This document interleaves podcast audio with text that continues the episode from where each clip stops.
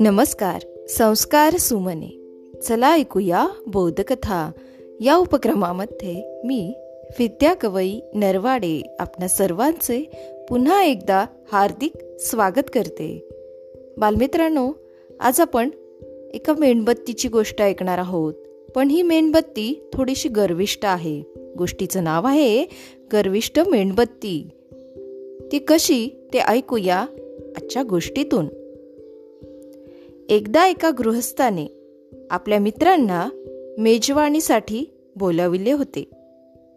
सगळेजण दिवाणखान्यात एका मोठ्या मेणबत्तीच्या प्रकाशात जेवत होते. ते पाहून मेणबत्तीला स्वतःचा अभिमान वाटला.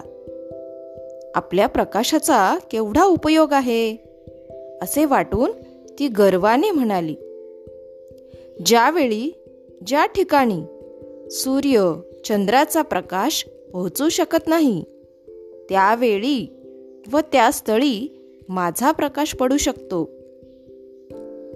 चंद्र सूर्य माझ्या पुढे शुद्र वाटतात. तिचे ते गर्वाचे बोलणे ऐकून जेवणारी मंडळी हसली. त्यातला एकजण उठला. त्याने खिडकी उघडली.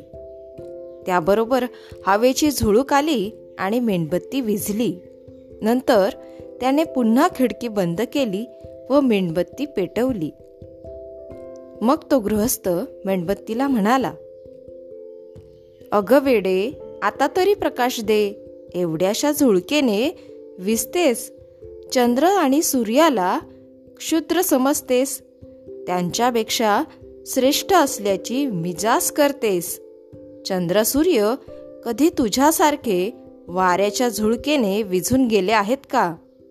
तात्पर्य आपल्यावर सोपवलेली कामगिरी व्यवस्थितपणे पार पाडण्यातच मोठेपण आहे.